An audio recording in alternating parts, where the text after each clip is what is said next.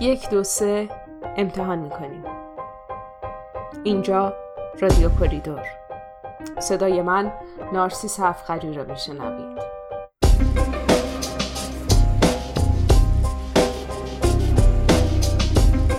سلام. امیدوارم سالم باشید یا اگر خدای نخواسته بیماری دارید در مسیر بهبود باشید.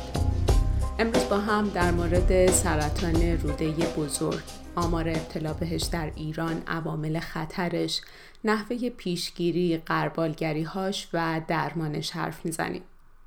سرطان روده بزرگ به رشد و تکثیر سلول های غیر نرمال در روده بزرگ میگن. سرطان روده بزرگ هم یکی از شایع ترین انواع سرطان بین ایرانی هاست. در واقع سومین سرطان شایع بین مردای ایرانی و چهارمی سرطان شایع بین زنان ایرانیه. این سرطان انواع مختلفی داره بسته به اینکه در کدوم قسمت از روده بزرگ ایجاد شده باشه. روده بزرگ اصلا کجاست؟ روده بزرگ یه بخشی از دستگاه گوارشه که بین روده باریک و مقعد قرار داره. طول روده بزرگ حدوداً یک و نیم متره هر بخشش اسمای مختلفی داره و سرطان روده بزرگ بر اساس اینکه در کدوم بخش تشکیل شده باشه نام متفاوتی خواهد داشت. مثلا اگه سلول های سرطانی توی قسمت کلون باشن بهش میگن سرطان کلون. اگه توی ناحیه رکتوم یا راست روده باشن بهش میگن سرطان رکتوم. و اگه در کل روده بزرگ باشن بهش میگن سرطان کلورکتال. سرطان روده بزرگ به هر توده بدخیم در روده بزرگ میگن. ولی هر توده ای که توی روده بزرگ هست بدخیم و سرطانی نیست. ما یه سری توده های خوشخیم داریم که بهشون میگن پولیپ. پولیپ ها می‌تونن بی خطر باشن بسته به نوعشون و البته بسته به اینکه چه موقع پیدا بشن تشخیص داده بشن و چه موقع از روده خارج بشن. اگر پولیپ تشخیص داده نشه و از روده خارج نشه و نوعش هم نوعی باشه که می‌تونه به نوع بدخیم تبدیل بشه به مرور زمان اون توده خوشخیم می‌تونه تبدیل بشه به سلول های سرطان روده بزرگ. خیلی وقتها این قربالگری هایی که انجام میدن واسه اینه که پولیپ ها رو زودتر تشخیص بدن و خارجشون بکنن. حالا بیاین یه سناریویی رو ببریم جلو. که پولیپ از بدن خارج نشده نوعش هم نوعی بوده که به بدخیم تبدیل می شده و فرد مبتلا شده به سرطان روده. اول بذارید شروع بکنیم با عواملی که خطر ابتلا به سرطان کلون رو بالا می‌برن. مثل همه انواع سرطان سرطان روده بزرگ هم در سنین بالاتر شیوع بیشتری داره. ولی ممکنه توی سنین پایین هم اتفاق بیفته. اگه شما سابقه ابتلا به سرطان روده بزرگ یا پولیپ های روده بزرگ داشتین احتمال اینکه به سرطان روده بزرگ مبتلا بشید مجددا خیلی بیشتر از کسی که سابقش رو نداشته. ممکنم هست فرد مبتلا باشه به سندروم های ارسی روده بزرگ که در این صورت هم شانس ابتلا به سرطان روده بزرگ بیشتر میشه. یکی از شایع ترین سندروم های خانوادگی سرطان کلون هم سندروم لینچه که در قسمت دهم برنامه بهش اشاره شده. کسایی که مبتلا به بیماری های التهابی روده بودن مثل کلیت اولسراتیو یا بیماری کرون عمدتا شانس بالاتری برای ابتلا به سرطان روده بزرگ دارن. سابقه خونوادگی ابتلا به سرطان روده بزرگ هم یه عامل دیگه برای افزایش شانس ابتلا به این سرطانه. شیوع سرطان روده بزرگ در افراد مبتلا به دیابت نوع دو هم بیشتر از افراد غیر دیابتی بوده. موارد بعدی که اتفاقا قابل پیشگیری و قابل کنترل هستند شامل رژیم های غذایی پرچرب، کم فیبر و سرشار از گوشت قرمزه. نداشتن فعالیت ورزشی روزانه، چاقی، سیگار کشیدن و مصرف زیاد نوشیدنی های الکلی هم بقیه عوامل خطر برای ابتلا به سرطان روده هستند. اگر می‌خواید از این بیماری پیشگیری بکنید لازم امروز دست به کار سبک زندگیتون رو تغییر بدید. بیشتر سعی بکنید از غذاهای گیاهی استفاده بکنید. براتون از رژیم غذایی مدیترانه توی فصل اول قسمت 16 هم گفتیم. بهتون گفتیم که این رژیم غذایی مدیترانه هم کمک می‌کنه وزنتون رو متعادل بکنید و هم سالم تر باشید. بهتونم همیشه توصیه کردیم که فعالیت ورزشی رو توی برنامه روزانهتون داشته باشین. این ورزش می‌تونه یه پیاده روی ساده باشه یا ورزش های دیگه مثلا مثل شنا. ولی سعی بکنید که حتما روزانه 45 دقیقه فعالیت ورزشی رو داشته باشید توی برنامهتون چون بهتون کمک می‌کنه که از خیلی از بیماری ها پیشگیری بکنید. اگه سیگاری هستید و می‌خواید ترک کنید ولی به دلیل وابستگی به نیکوتین نمی‌تونید حتما با یه متخصص صحبت بکنید. از وسایل کمکی و متدهای جدید استفاده بکنید و سیگار رو کنار بذارید. ولی هرچقدر زودتر این کار رو بکنید خب مسلما واسه پیشگیری از بیماری ها خیلی بهتره. و مورد آخر هم از نوشیدن زیاد الکل و نوشیدنی های الکلی هم پرهیز بکنید.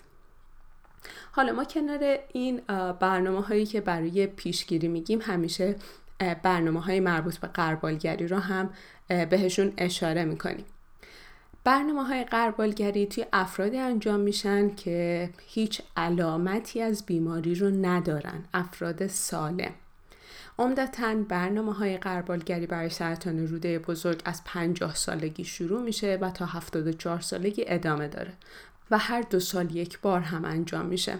ولی اگر چند تا از عوامل خطری که یکم قبلتر بهشون اشاره کردیم رو همزمان با هم دارید حتی اگر سنتون به 50 سال نرسیده حتما به پزشک مراجعه بکنید چون ممکنه پزشکتون ترجیح بده که برنامه های قربالگری رو براتون زودتر شروع بکنه و نیاز نباشه که تا 50 سالگی حالا صبر بکنید.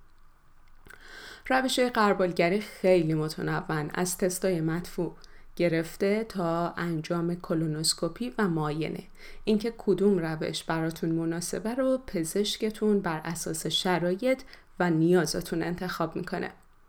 سرطان روده بزرگ هم یه سری علائم اولیه داره که اگر تجربهشون کردید لازمه حتما به پزشک مراجعه بکنید. مهمترین چیزی که من همیشه بهتون توصیه کردم اینجا هم خیلی مهمه اینه که بدن خودتون رو بشناسید. بدونید عمل کرده روده هاتون و الگوی دفع مدفوعتون به صورت طبیعی چطوریه. تغییر توی الگوی دفع مدفوع و ایجاد دوره های اسهال و یبوست می‌تونه از نشونه های پولیپ یا سرطان روده بزرگ باشه. خونریزی از مقعد، احساس ناراحتی دائم توی ناحیه شکم مثل تجمع گاز یا درد همیشگی، احساس اینکه روده هاتون بعد از هر بار دفع مدفوع خالی نمیشه، احساس ضعف و در نهایت کاهش وزنهای ناگهانی و بدون دلیل می‌تونه علائم اولیه ابتلا به سرطان روده بزرگ باشه. ولی همونطور که در بقیه موارد سرطان هم اشاره کردیم این علائم ممکنه برای بیماری های دیگه هم به وجود بیاد. پس اگر تجربهشون کردید نترسید ولی نادیدهشون هم نگیرید و حتما به پزشک مراجعه بکنید. خب می‌رسیم به مرحله تشخیص. تشخیص سرطان روده بزرگ از طریق کلونوسکوپی و نمونه برداری انجام میشه ولی یه سری آزمایش خونی هم عمدتا برای تکمیل اطلاعات انجام می‌گیره. توی کلونوسکوپی یه لوله باریک و انعطاف پذیر که حامل دوربین رو از طریق مقعد وارد روده بزرگ می‌کنن و داخل روده بزرگ رو بررسی می‌کنن.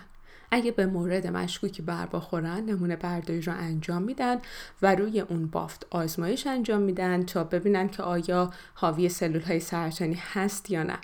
قبلا کلونوسکوپی یه مقدار زیادی ترسناک بود. خیلی ها به دلیل اینکه حالا یه جسم خارجی وارد مقعدشون میشه خیلی در موردش نگرانی داشتن انجامش نمی‌دادن یا خیلی اثرات ناخوشایندی براشون داشته. ولی الان هم تجهیزات پزشکی خیلی پیشرفت بهتری کرده هم پزشک های ما بسیار انسان های متعهد و خوبی هستند و خیلی از پزشک ها این کار رو بر اساس تجربهشون به صورت انجامش میدن که شما اصلا هیچ چیز خاصی رو احساس نمی کنید. در نتیجه اگر به خاطر ترس و نگرانی از کولونوسکوپی هی اون رو به تعویق میندازید اصلا راه درستی نیست و حتما باید پزشکتون رو ببینید و آزمایش ها رو به موقع انجام بدید.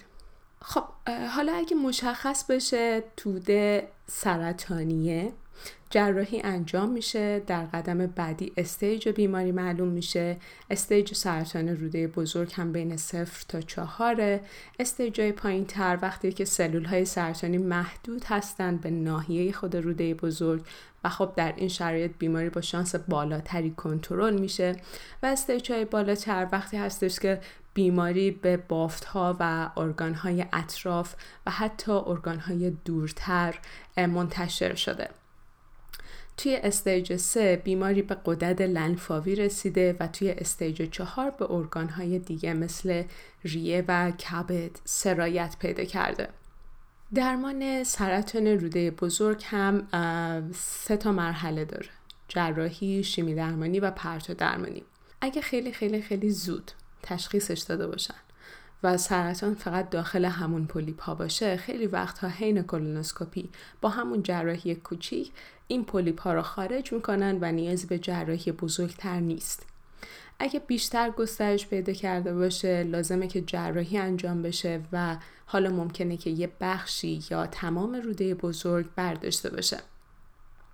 اگه بخش از روده بزرگ برداشته بشه جراح بخش سالم روده بزرگ رو به ناحیه رکتوم وصل می‌کنه و فرد هیچ مشکلی در دفع مدفوع نخواهد داشت. ولی اگر همه روده بزرگ و بخش رکتوم برداشته شده باشه و یا امکان اتصال بخش سالم به رکتوم نباشه اون وقت جراحی انجام میشه و کیسه استومی برای فرد گذاشته میشه. توی این حالت در سطح شکم یه مدخلی رو باز می‌کنن که یه حفره کوچیکه و روده رو به این حفره کوچیک متصلش می‌کنن و یک کیسه مخصوص در این ناحیه قرار می‌گیره که محل جمعآوری مدفوع میشه. خب برنامه درمانی شما طبق نظر پزشک هاتون برنامه ریزی میشه. توی یه موردی ممکنه پزشک تصمیم بگیره که مثلا اول شیمی درمانی رو انجام بده تا تومور یه مقدار کوچیک بشه بعد جراحی بکنه. در یه مورد دیگه ممکنه که اول جراحی انجام بشه بعد مثلا فرد تحت شیمی درمانی و پرتو درمانی قرار بگیره. این تصمیمش با پزشک شما و بر اساس شرایط بیماری و شرایط فردیتونه. می‌رسیم به سوالی که خیلی وقتها هست دیگه. میزان بقای پنج ساله فرد مبتلا به سرطان روده بزرگ. میزان بقای پنج ساله بستگی داره به اینکه سرطان توی کدوم بخش از روده بزرگ اتفاق افتاده باشه و اینکه چه موقع و در چه stage ی تشخیص داده شده باشه. هرچقدر سرطان موقع تشخیص stage پایین تری داشته باشه شانس بقای پنج ساله بیشتره. میزان بقای پنج ساله اصلا چی بود؟ در موردش حرف زدیم. این بود که می‌گفتیم چند درصد از افرادی که با یک نوع سرطان و در یک stage یکسان تشخیص داده میشن بعد از یک دوره مشخص زمانی زنده هستن. توی برنامهمون گفتیم که قرار براتون بقای پنج ساله رو بگیم ولی ما قرار بقای پنج ساله میانگین رو بگیم. همونطور که گفتم stage روی میزان بقای پنج ساله تاثیر می‌ذاره و هر چقدر stage پایین تر باشه بقای پنج ساله بیشتر میشه. ولی ما میایم میانگین رو میگیم یعنی میانگین بقای پنج ساله سرطان رو در همه stage ها به طور میانگین بقای پنج ساله در ایران توی افرادی که مبتلا به سرطان کلورکتال بودن 54 درصد برای سرطان کلون 60 درصد و برای سرطان رکتوم هم 54 درصده. یعنی 54 درصد از افرادی که مثلا سرطان کلورکتال داشتن 5 سال بعد از تشخیص اولیه رو زندگی کردن. توی کشورهای دیگه بر اساس میزان پیشرفتشون امکانات بهداشتی و درمانیشون این عددها متفاوت خواهد بود. البته همونطور که توی قسمت قبلی هم اشاره کردیم عوامل فردی مثل سن در زمان تشخیص سطح سلامت پاسخی که هر فرد ممکنه به درمان بده و چیزهایی از این دست هم روی بقای پنج ساله اثر می‌کنن. طبق توصیه همیشگیمون یادتون باشه این عددهای تخمینن و ممکنه مجموع عواملی که بهشون اشاره کردیم باعث بشه که شما نتیجه متفاوتی ببینید. پس بهتره که بعد از تشخیص بیشتر روی خودتون و درمانتون تمرکز بکنید. خب اجازه بدید بپردازیم به مبحث بعدی یعنی عود مجدد سرطان روده. عود مجدد سرطان روده بزرگ ممکنه توی بافت های اطراف و بعد قدرت لنفاوی و همینطور ارگان دورتر مثل کبد، ریه، پرده صفاق، واژن، تخمدان، مسانه، استخوان و مغز اتفاق بیفته ولی شایع تر از همه اینها همون قدرت لنفاوی و کبد و ریه هستند. دونستن این مسئله چه کمکی می‌کنه؟ دونستن این مسئله به تیم درمانیتون کمک می‌کنه که این ارگان ها رو زیر نظر بگیرن و مرتب چکشون بکنن تغییراتشون رو بررسی بکنن. تا اگر متوجه بازگشت بیماری توی این ارگان ها شدند سریع براش اقدام بکنن. امیدوارم که از برنامه امروز هم در مورد سرطان روده بزرگ استفاده کرده باشید. می‌تونید برنامه های قبلی رو روی تلگرام و یا اپ های مخصوص شنیدن پادکست مثل Stitcher، iTunes، Google Play، Castbox و یا شنوتو بشنوید. شما می‌تونید سوالهاتون رو در مورد سرطان برای من بفرستید تا با هم در برنامه بعد مرورشون بکنیم.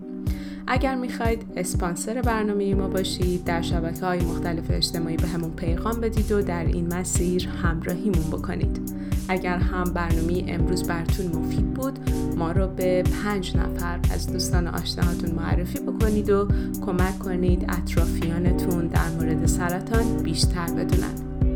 ممنونم از تیممون در کریدور که کمک کردن تا امروز شما صدای من رو بشنوید. سپاسگزارم که ما رو شنیدید. ارادتمند شما رادیو کریدور